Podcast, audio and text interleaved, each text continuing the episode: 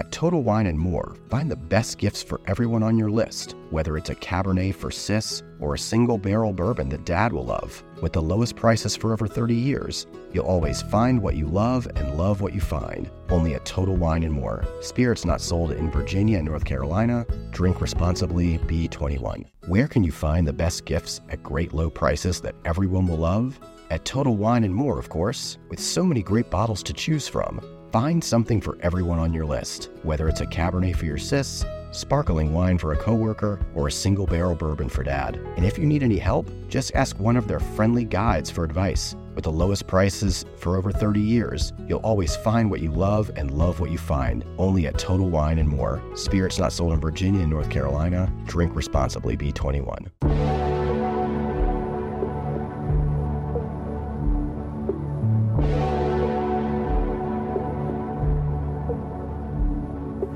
Hi, I'm Kristen Miglore, lifelong genius hunter. Each week, I'm uncovering the recipes that will change the way you cook. This week, I'm speaking with chef and entrepreneur Whitney Wright. We discussed the corn butter, yes, as in butter made from corn, that she picked up while cooking at Per Se restaurant, what it was like working with her food idol, and how her relationship to food has changed now that she's no longer cooking on the line. Hi, Whitney. Hi, how are you? I'm good. How are you? I'm great, thanks. Thank you so much for joining us. Where are you right now? Thanks for having me. I'm in my car in a parking lot in Birmingham, Alabama. I was rushing to get home and didn't quite make it before we um, decided to start. So here I am. I love it. So tell me, how exactly does corn become butter? How does corn become butter? Well, first, I think I need to say this isn't really my corn butter. It is a recipe that I learned um, when I was working at Per Se on the line, and um, I worked the entremet station there, which was doing a lot of the vegetables and a lot of the things that kind of accompanied the big protein dishes. And um, corn butter was actually something we made to finish a um, a risotto dish, and so that's kind of where it came from. And the short answer is corn is made up of a lot of sugar. And after it is harvested, that sugar converts into a starch and so, the same way, if you were making like a bechamel sauce or a gravy, and you made a roux, which is when you combine a fat with um, a flour and cook it down in the pan to make a starch, and that become that that's what thickens the gravy or the sauce later. The starch in the corn does the same thing if you cook it. And so, to make corn butter, you take corn, you juice it to get all the juice out. You strain it to get um, all the kind of husky um, parts from the kernels out of it, and then you cook it very slowly over low heat, and that activates the starch and that thickens it, and then you have corn butter. Amazing. So I hadn't actually thought about that.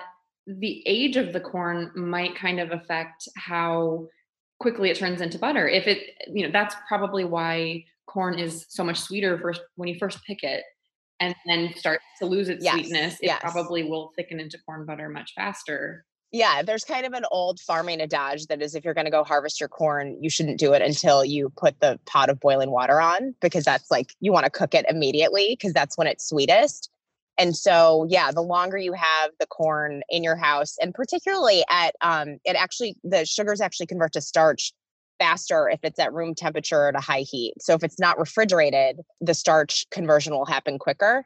So yeah, the older your corn is and the warmer you keep your corn, the more starch will develop and the less sugar will be there. So, um, yeah, if you have corn that's like just been picked and you're trying to do this recipe and it's not setting up as quickly or as thick, it's probably because the starches haven't developed. But I imagine at Per Se you were using pretty fresh, sweet corn and it still turned into butter. So even if your corn is freshly picked, it will still become butter. It will. It definitely will. This started as a recipe at Per Se and I kind of would experiment with it at home. And Per Se, we didn't use it like when I would eat this at home, I would like slather it on cornbread. I would often use it as like a spread on sandwich spread. So it, you know, it needed to be a little bit thicker for those kinds of purposes. At per se, what we really did was we kind of swirled it into this like very fancy, very opposite of the corn butter, very fancy white truffle risotto that we served at the end just to give it kind of a little like sweet summer flavor like we used to say but anyway so it wasn't as imperative for our use in the kitchen that it was super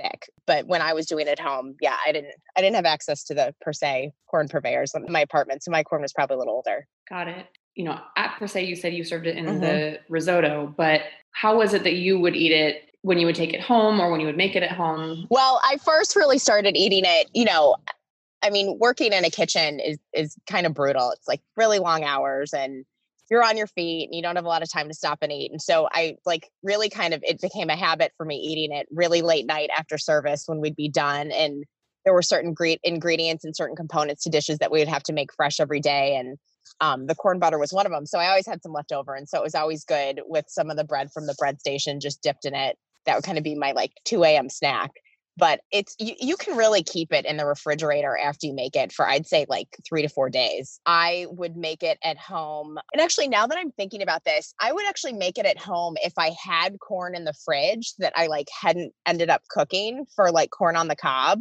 and this would kind of be some like a recipe that I could do without it. Because if you eat corn on the cob and the corn isn't as sweet, it's just not as good. And so this is actually kind of maybe a good alternative if you've got some old corn hanging out because um, the starch content will be higher.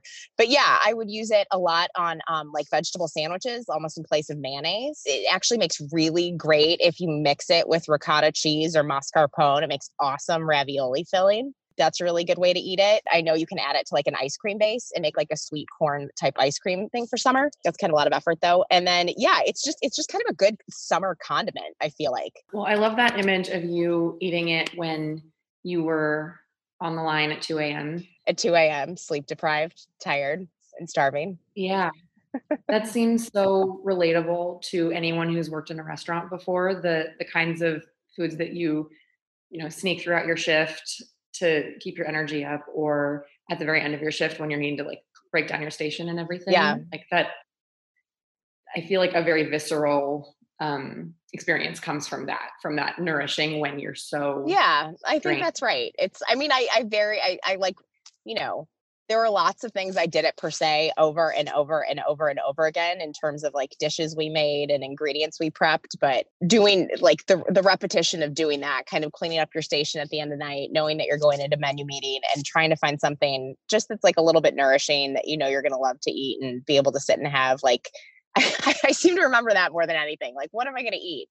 And um, of course at per se, we had the benefit of um, really kind of nice leftovers hanging out a lot and a lot of it would usually get made into family meal the next day but anything we could kind of scrounge off our stations um, we would.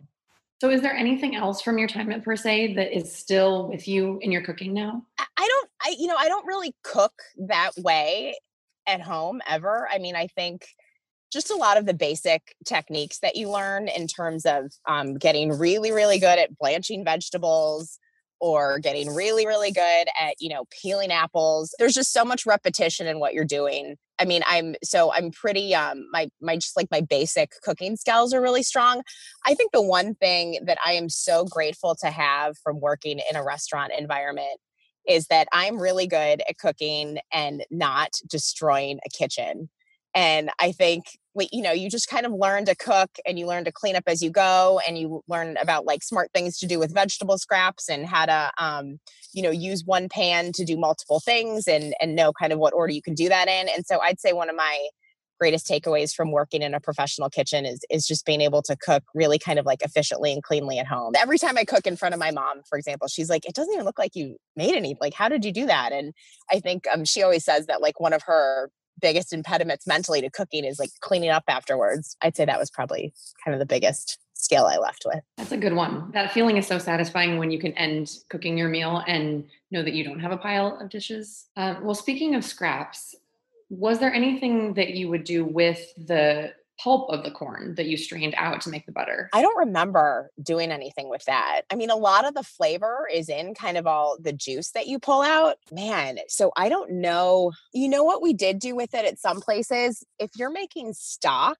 it actually works as a really good clarifier. So when you're making a stock, you put in, you know, the bones that you're using, or if it's vegetables, it'd be actually great in a vegetable stock and the corn pulp actually we, we used to put it in vegetable stock and i think in chicken stock and while it's simmering a lot of the um, sediment and a lot of the kind of like impurities in the chicken bones and things like that will boil up and get trapped in the stuff and then you skim it off and so um, it I, I, do remember putting it into stock a couple of times. That's so interesting. That's like the the traditional egg raft. Exactly. That's so handy because i never ever think about clarifying my stock when i'm at home. I just like i'm there for the flavor and not really worrying about how clear it is. But if you want a clear like clean tasting broth and i imagine that the corn gives some of its flavor too. Yeah. That is the one thing about this recipe that like you it feels like you're you've got all this good matter that you want to do something with. I bet it would be good if you wanted to fold it into like muffins or or cornbread or cornbread. something. Cornbread would be yeah. great. Yeah, I've never tried that. This is the Genius Recipe Tapes. We'll be right back. You reach for the top olive oils and invest in the best pans. But in the kitchen, how well do you care for your greatest tool, your hands? When mine take a beating cooking and cleaning, which is often, I use Bag Balm to work its wonders on my poor, distressed skin. Created 125 years ago on a Vermont dairy farm, their soaps smell great and clean hands without stripping moisture, and their fast absorbing lotion means I can quickly get back to cooking. Treat your hardworking hands to Bag Balm, every chef's best friend. Use code FOOD52 for 20% off your order on bagbalm.com, good through 2024. You reach for the top olive oils and invest in the best pans. But in the kitchen, how well do you care for your greatest tool, your hands? When mine take a beating cooking and cleaning, which is often, I use Bag Balm to work its wonders on my poor, distressed skin. Created 125 years ago on a Vermont dairy farm, their soaps smell great and clean hands without stripping moisture, and their fast absorbing lotion means I can quickly get back to cooking. Treat your hardworking hands to Bag Balm, every chef's best friend. Use code FOOD52 for 20% off your order on bagbalm.com, good through 2024. You know, this recipe also reminds me a little bit of a couple other ways that I've seen corn thickened in this way. Um, there was uh, Yotam Ottolenghi has a fresh corn polenta that I wrote about in Genius Recipes, and I don't believe the corn is strained, so it's it's a little bit more chunky. And then just this week, I got a newsletter in my inbox from Lukas Volger talking about something he called uh, corn tofu. Oh, cool! So it was strained as well and thickened with arrowroot starch as well. So it would just be a little bit more set, kind of like some yeah. tofu. So I'm curious, have you seen or have you personally used corn as a thickener in in this way and in other recipes or in other applications? I mean, I, I feel like when you're making creamed corn, it's kind of like the same thing. That's why creamed corn is so good and has that kind of creamy, thicker texture. I've seen Ottolenghi's recipe, which is awesome. Something that I have had to get used to. And I can tell you at first when I moved, I told you earlier, I'm in Birmingham, Alabama, and I did not grow up eating grits at all and i just i didn't understand them and anyone's grits that i really loved they've had a lot of butter in them and a lot of times actually people have put fresh corn in them and so i wonder if doing that actually kind of changes the texture of them a little bit and maybe that's why they were a little bit more amenable to me. So i, I imagine it also has the same effect in kind of some grits recipes that i've seen but i mean i think you just have to think of it as like you know it's like a roux that you're making for a gravy or a bechamel, it, it kind of has the same principle. And, and as you heat it up and add it to things, it'll help thicken them. Except it's one ingredient. It's one ingredient. Doing it kind of all on its own. Totally. And gluten free, if that's what you're looking for. That's right. That's true. That's true. Yeah, it's a magic ingredient now that I think about it. Okay, so back to after per se. That was where you first met corn butter and incorporated it into your cooking, but then you brought it to Gilt Taste, and that's when you shared it with the world. So, what was, I guess, that process like deciding that you wanted to feature it at Gilt Taste? What was the response like? So, Gilt Taste was this like kind of wacky, awesome experimental place job. I um I ended up there after per se and after I was doing some stuff for the Food Network. Um kind of by happenstance, a friend of a friend hooked me up with a woman. Her name is Jen Pelka. She said, We're putting together this great team. I said, Okay, I think I'm interested. She said, When can you start? I said, Well, I guess tomorrow. And she said, Great, I'll see you at the office. And so I walked in and it was um, this incredible team of people. But the people who were doing most of the editorial content were me, Francis Lam, who runs Splendid Table, uh, Jen Pelka, and then like my like all time idol. I mean, I was starstruck when I saw her, and I didn't know she would be there, but it was Ruth Reichl. You didn't know she would be there. No, Jen. Jen didn't tell me that Ruth was involved. Yeah, and so um yeah i was starstruck and set in and we spent the first couple of weeks like mapping out the editorial calendar and ruth and francis were doing a lot of that and you know ruth has seen everything everything, anything and everything in food. I mean, she really is. I, I don't know anybody in the world who knows more about food than she does. One day I was talking to Frances um, about per se, and um, I think someone someone was talking about corn. I said, "Oh, you have our corn butter," and I kind of saw like Ruth perk up, and she was like, "What?" And I was like. Oh, Ruth doesn't know what this is. Like, this is to be great. And anyway, sure enough, I talked about it with her and made some and brought it in. And she said, This is so cool. I've never seen anything like this. Like, let's run it. And so that's, um, there weren't many moments I had like that with Ruth, but this was one of them. Was the audience response pretty big too? Yeah. And then it came to me through a tip from a reader at really? the time. cool. Yeah. I mean, that's how, that's, how, that's kind of what's fueled the Genius Recipe series all this time is people seeing things out in the world that impress them and that they haven't seen before and letting me know about them. So yeah, a Food 52 community member sent it to me, and uh, I think I think it came in around the same time that I was about to feature the fresh corn polenta, and so it didn't it didn't work on the site at the time, but it was perfect for the Genius Recipes cookbook, which was coming out you know a year or two have you made it a lot? Yeah i mean i haven't made it in a while but back then um, when i was getting ready for the book it was amazing. Yeah what did you do with it? Oh my gosh I, well in the book we put it on biscuits which was kind of a perfect fit because we had shirley corriher's uh, touch of grace biscuits in the book and this yeah yeah yeah this was such a simple mini recipe that we included that it nested on that page really nicely and then we pictured them both together oh, in the book. So that was nice that you could see both of those. But i mean your list that you shared at gilt taste which i actually have here if you are curious yeah no tell me what what was the list slather onto cornbread or a muffin instead of butter use it on sandwiches instead of mayo fold it into sauteed spinach with onions and finish with just a touch of cream for a killer cream spinach oh mm-hmm. that sounds good I did not try that, but that's a good idea. it's a great list. So there's more. There's um dribble it onto a hot dog. It'll remind you of a corn dog. Oh, I love that. No one loves it.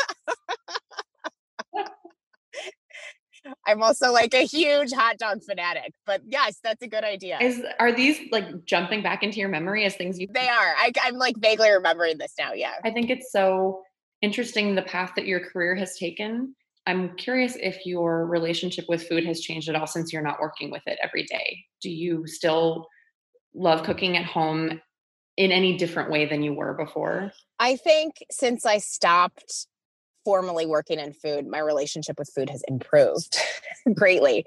Um, I think, you know, I, I mean, I love cooking. I mean, and I'll always love cooking, but there's, um, it, when you, when you, I mean, you know, when you're cooking and cooking is like part of your job, um, you know, sometimes you're doing it and you really have to think about it. And for me, why I really love cooking and why I really appreciate it so much in my life is it's just kind of one of those things that I can get lost in and not have to think about and just really enjoy. And it's something my daughter and I do a lot together. So I think since I've I've gotten out of the food industry formally. I've I've I don't know if I cook more than I used to, but I definitely cook um, with kind of a different mindset that I used to, which is nice. So food has kind of taken me all sorts of places and and right now I'm not at the fund anymore, but I run a nonprofit here in Alabama called the Athena Collective that is dedicated to ensuring that women are part of the economic development strategies that are going on in the state. And to kind of coincide with that, I founded a jewelry company early this year called Elia Fulman, which is jewelry that was designed from empowerment theory. And it's intended to be jewelry that helps um, empower women. Thanks so much for joining us to talk about corn butter and all of the other amazing things that you're doing. Well, thank you for having me. This is so fun. And thank you for doing it from your car. Ah, I'm, I know. Thanks for listening. Our show was put together by Coral Lee, Gabriella Mangino, Alik Barsumian, Ayana Long, and me, Kristen Miglore. You can find all the Genius recipes, videos, and stories at our site, food52.com. And if you have a genius recipe that you'd like to share, please email it to me at genius at food52.com. I am always hunting. If you like the Genius recipe tapes, be sure to rate and review us. It really helps. See you next time.